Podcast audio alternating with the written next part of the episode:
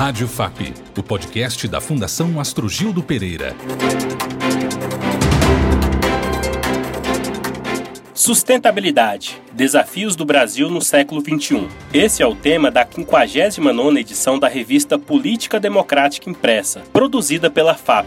A questão ambiental é um dos maiores desafios para este novo ano e deve ocupar expressivo espaço no debate público nacional. Eu sou João Rodrigues e o tema deste episódio é Meio Ambiente e Desenvolvimento Sustentável no Brasil em 2022. Sustentabilidade significa junção e equilíbrio entre três pilares: economia, sociedade e meio ambiente, sendo que essa junção pode ser aplicada nas mais diversas atividades realizadas pela humanidade. Rádio FAP Sustentabilidade. Nosso entrevistado é Sérgio Besserman, economista, ambientalista e ex-presidente do IBGE. Sérgio Besserman possui mestrado em Economia pela Pontifícia Universidade Católica do Rio de Janeiro. Atualmente é professor na PUC Rio e presidente do Instituto de Pesquisa Jardim Botânico do Rio de Janeiro. Tem ampla experiência na área de economia, com ênfase em história econômica do Brasil, economia do meio ambiente, desenvolvimento econômico sustentável, história do aquecimento global e de mudanças climáticas e estatísticas socioeconômicas do Brasil. Foi diretor do Banco Nacional de Desenvolvimento Econômico e Social BNDES, e presidente do Instituto Brasileiro de Geografia e Estatística, IBGE. Seja muito bem-vindo, Berseman. Obrigado, João, a todos que nos ouvirem. Na revista Política Democrática número 59, o senhor escreve que desenvolvimento sustentável e democracia substantiva e de alta qualidade são inseparáveis no Brasil. Qual o maior desafio na área de sustentabilidade para este ano de 2022? Vai ser relacionado ao processo eleitoral e a uma compreensão disso que você mencionou, João. Muitos dos que pensam sobre o tema ainda têm uma visão anacrônica do século passado e que não faz mais sentido nenhum de meio ambiente de um lado, crescimento econômico, combate à pobreza, combate à desigualdade lá no outro extremo, e que o nosso desafio seria harmonizar de tal forma a poder continuar o crescimento econômico, combate à pobreza, degradando o mínimo possível o meio ambiente. Parece fazer sentido mas é completamente de cabeça para baixo esse raciocínio. O mundo do século XXI é um mundo que terá que enfrentar alguns desafios é, inéditos na história da civilização. O principal deles é a crise climática, pode pôr a perder todos os ganhos contra a pobreza dos últimos 30 anos. Esse é documento do Banco Mundial, não é afirmação de autor ou coisa que o valha afetará profundamente tanto a crise climática quanto outras crises ambientais, mas a climática é mais emergencial, afetará profundamente as desigualdades, todas as desigualdades de renda, exclusão por racismo estrutural, discriminação de gênero, todas elas sofrem de uma vulnerabilidade muito maior ao que vem por aí em termos de mudança climática. Então, não haverá combate à pobreza, combate à desigualdade, e não haverá crescimento econômico sem enfrentar a crise climática. Por que o crescimento econômico? Porque quem é que vai investir quando o horizonte está todo nublado, ninguém sabe quando o carbono vai ser efetivamente especificado, que tecnologias terão chance de prosperar, que tecnologias serão condenadas e, portanto, que empresas irão prosperar, quais irão quebrar, falir, micar a famosa destruição criadora de Schumpeter. Nessa incerteza em que vivemos, todos os investimentos de prazo mais longo são postergados. E eles são indispensáveis para a recuperação da economia global. Então, ao contrário daquele raciocínio meio ambiente de um lado, crescimento econômico, combate à pobreza, combate à desigualdade do outro. Agora eles estão juntos. Só poderá haver crescimento econômico, combate à pobreza, combate à desigualdade, se a questão climática e as questões do desenvolvimento sustentável forem enfrentadas em conjunto. E para o Brasil isso é muito mais intenso. O aumento no número de famílias vivendo na extrema pobreza fez crescer a procura por doações de alimentos. E nos entrepostos de frutas e verduras do país é cada vez maior o movimento de pessoas que tiram do lixo o alimento para colocar no prato dos filhos. Podemos afirmar que é falsa a dicotomia entre crescimento econômico, combate à pobreza e à desigualdade e preservação do meio ambiente? É totalmente falso, porque essa dicotomia não existe. Como a gente falava, é exatamente o contrário. Sem o enfrentamento da crise climática, a pobreza vai se e outros desafios de desenvolvimento sustentável, como a crise de biodiversidade, como a questão do nitrogênio e do fósforo da agricultura, todas as questões que a ciência tem nos apresentado já num nível de detalhe e conhecimento bem aprofundado, sem o enfrentamento dessas questões, o investimento fica paralisado. A pobreza no mundo, mas veja, contadas centenas de milhões, então as implicações políticas, geopolíticas, incluindo guerras e genocídios, são gigantescas. A pobreza contada em centenas de milhões é altamente vulnerável aos impactos climáticos. E, além do mais, não há como enfrentar esses desafios, volto à crise climática, sem mexer na desigualdade. O norte-americano emite mais de 5 toneladas de CO2 per de CO, de, de carbono, não de CO2. É, foi o número que me veio à memória agora. Por ano, per capita. Um africano, 0,4 um africano quer e tem legitimidade nesse desejo consumir mais, ampliar seus, seus padrões de, de consumo e de bem-estar. Portanto, é indispensável reduzir o impacto das emissões de um norte-americano.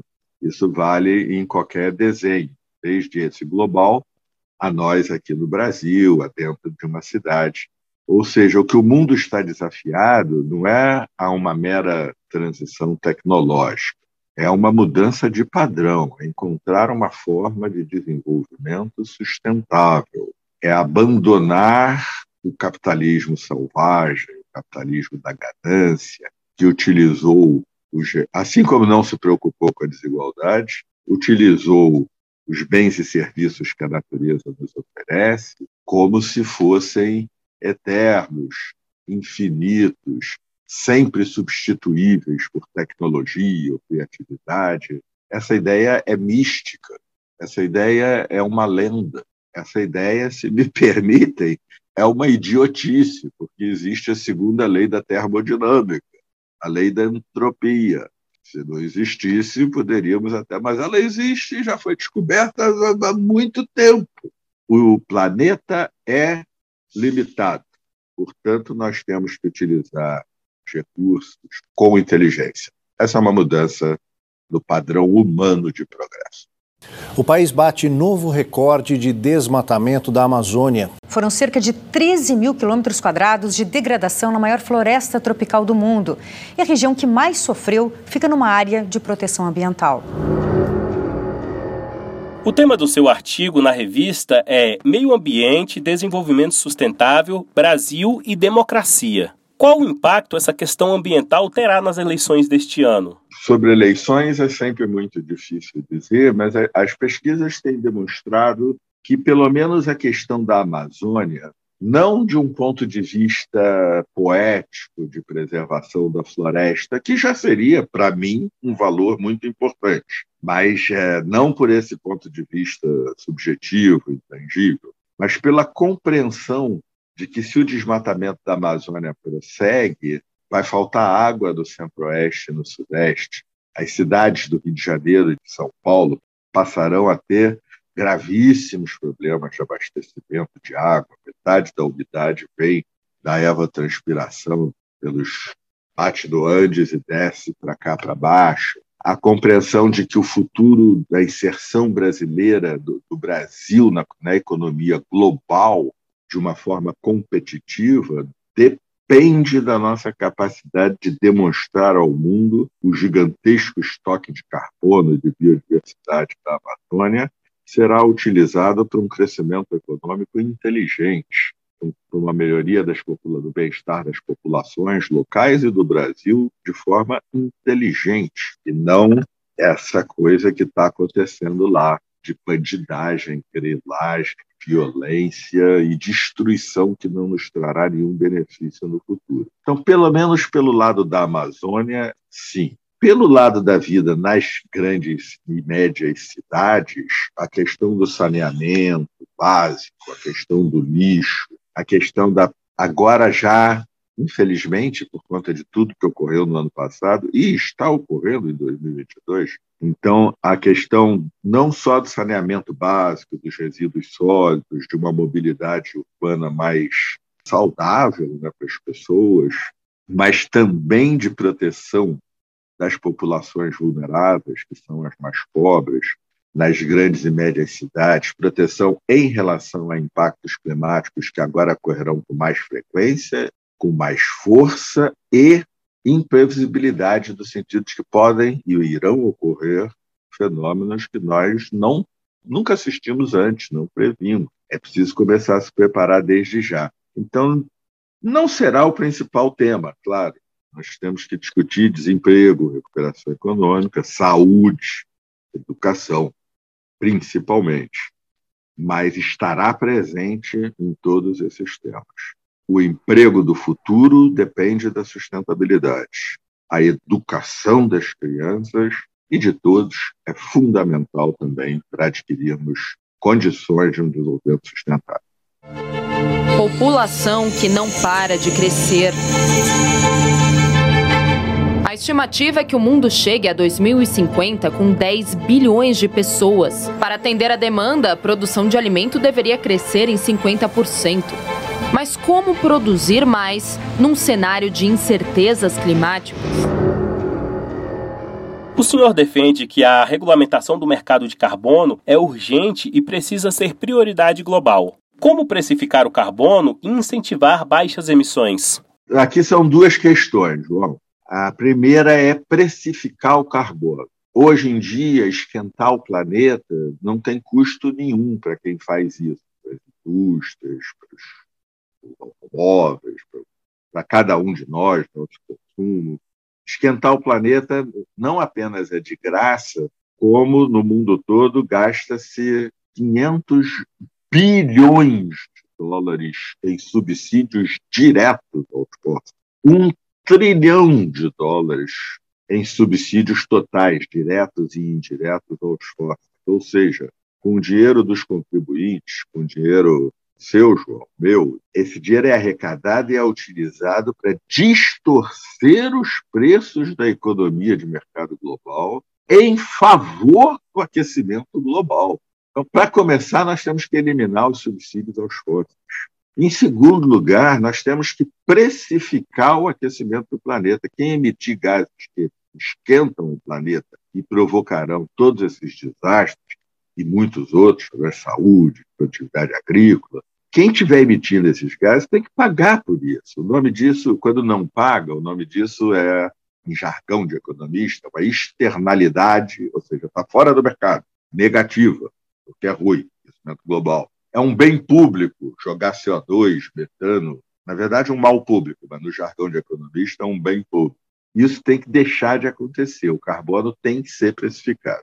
Não sabemos ainda como, quando, exatamente de que forma, não será da forma mais inteligente, porque não existe governança global para isto. Não é governo mundial, pelo amor de Deus. Fico morrendo de medo de eleger um maluco aí para o governo mundial e passar quatro anos deprimido pensando como é que a gente faz para tirar. Mas governança global, tribo de todas as tribos, capacidade de entendimento multilateral num nível superior, tanto a pandemia quanto a crise climática estão evidenciando que é um dos grandes desafios do século. Então, precisamos precificar o carbono. Isso é uma coisa. A outra coisa são os mercados de crédito de carbono, ou seja, alguém está com muita dificuldade para cumprir a sua meta, pode cumpri-la comprando créditos de carbono de outro que superou a sua meta. Isso é um incentivo para que quem possa supere sua meta para poder vender para quem está com dificuldade. O resultado final é o mesmo: menos moléculas de gases que aquecem o planeta, gases de efeito estufa na atmosfera. O mercado de crédito de carbono não será a solução, mas será parte da solução. Os atuais mercados de crédito de carbono, o atual mercado de crédito carbono, baseia-se em metas voluntárias, são mercados voluntários, ainda não são mercados, digamos assim, de verdade. Já funcionam antecipando, ajudando a reduzir atrito, a descobrir boas engenharias financeiras, mas ainda não é um mercado, porque a demanda ainda é uma demanda relacionada a se preparar para o futuro e não uma demanda obrigatória por falta de verba, o Instituto Nacional de Pesquisas Espaciais, o INPE, desmobilizou a equipe de pesquisadores focados no monitoramento do bioma do Cerrado. O último balanço do INPE divulgou que o desmatamento no Cerrado aumentou 7,9% entre agosto de 2020 e julho de 2021, alcançando a marca de 8.531 km. Essa extensão corresponde cinco vezes à cidade de São Paulo. A partir de abril deste ano, o Instituto de Pesquisas Espaciais, INPE, vai encerrar o projeto que monitora a destruição do Cerrado. Podemos considerar essa decisão falta de visão estratégica? João, a gente pode considerar isso uma falta de visão estratégica. A gente pode considerar isso uma imbecilidade no mais alto grau, em termos de aplicação de recursos, porque é fundamental para o Brasil. Nós fomos muito focados na Amazônia, mas há que olhar para os outros biomas também. E o Cerrado tem sido um emissor de gases de efeito estufa de grandes proporções. Isso acabará provocando, como a Amazônia, o desmatamento da Amazônia já provoca, retaliação comercial. Nós somos livres e soberanos no Brasil para fazermos o que quisermos: queimar a Amazônia, destruir o Cerrado, os outros países do mundo são livres para fazer o que quiserem, não comprar produtos do Brasil em retaliação, por exemplo. Eles são totalmente livres para isso. A crise climática é grave o suficiente para a gente praticamente ter certeza de que seremos alvos de retaliação desse tipo porque o estoque de carbono da Amazônia e do Cerrado é gigantesco, e perderemos mercados. Nosso agronegócio, que é moderno sob certos aspectos, está se correndo o risco de se tornar muito atrasado. E é um, se ele não entender que a transição para o baixo carbono é imperativa, é fundamental para manter a competitividade. E o Cerrado é o local, o bioma, onde essa questão é hoje mais central, dado que na Amazônia não é atividade econômica, na Amazônia é grilagem, é crime, é boi para poder tomar, mais tarde, tentar ilegalmente tomar posse da propriedade e depois vendê-la. No Cerrado, não. E é, se não atentarmos para a forma de desenvolvimento do Cerrado que dê garantias ao mundo e que não estaremos emitindo gases de efeito estufa muito além da meta brasileira, nós seremos objetos de retaliação comercial e de vergonha. Ficar sem esse monitoramento agora, alegando falta de recursos, para falar a verdade, acho até suspeito, porque é tão idiota a ideia que parece que o que está se querendo mesmo é reduzir a visibilidade sobre o que ocorre lá. Sérgio Berseman, economista, ambientalista, professor da PUC Rio, ex-presidente do IBGE, conselheiro da FAP, muito obrigado por sua participação em nosso podcast. João, muito obrigado. Eu que agradeço a oportunidade. Estou sempre pronto a colaborar com a Fundação Astogildo Pereira e recomendo a todos que leiam a revista sobre sustentabilidade, porque os artigos estão realmente muito esclarecedores e de alto nível, além de uma leitura simples e fluente. Parabéns pela revista para a Fundação Astrogildo Pereira. Obrigado pela sua audiência e até o próximo podcast. Saiba mais sobre a FAP em fundaçãoastrogildo.com.br.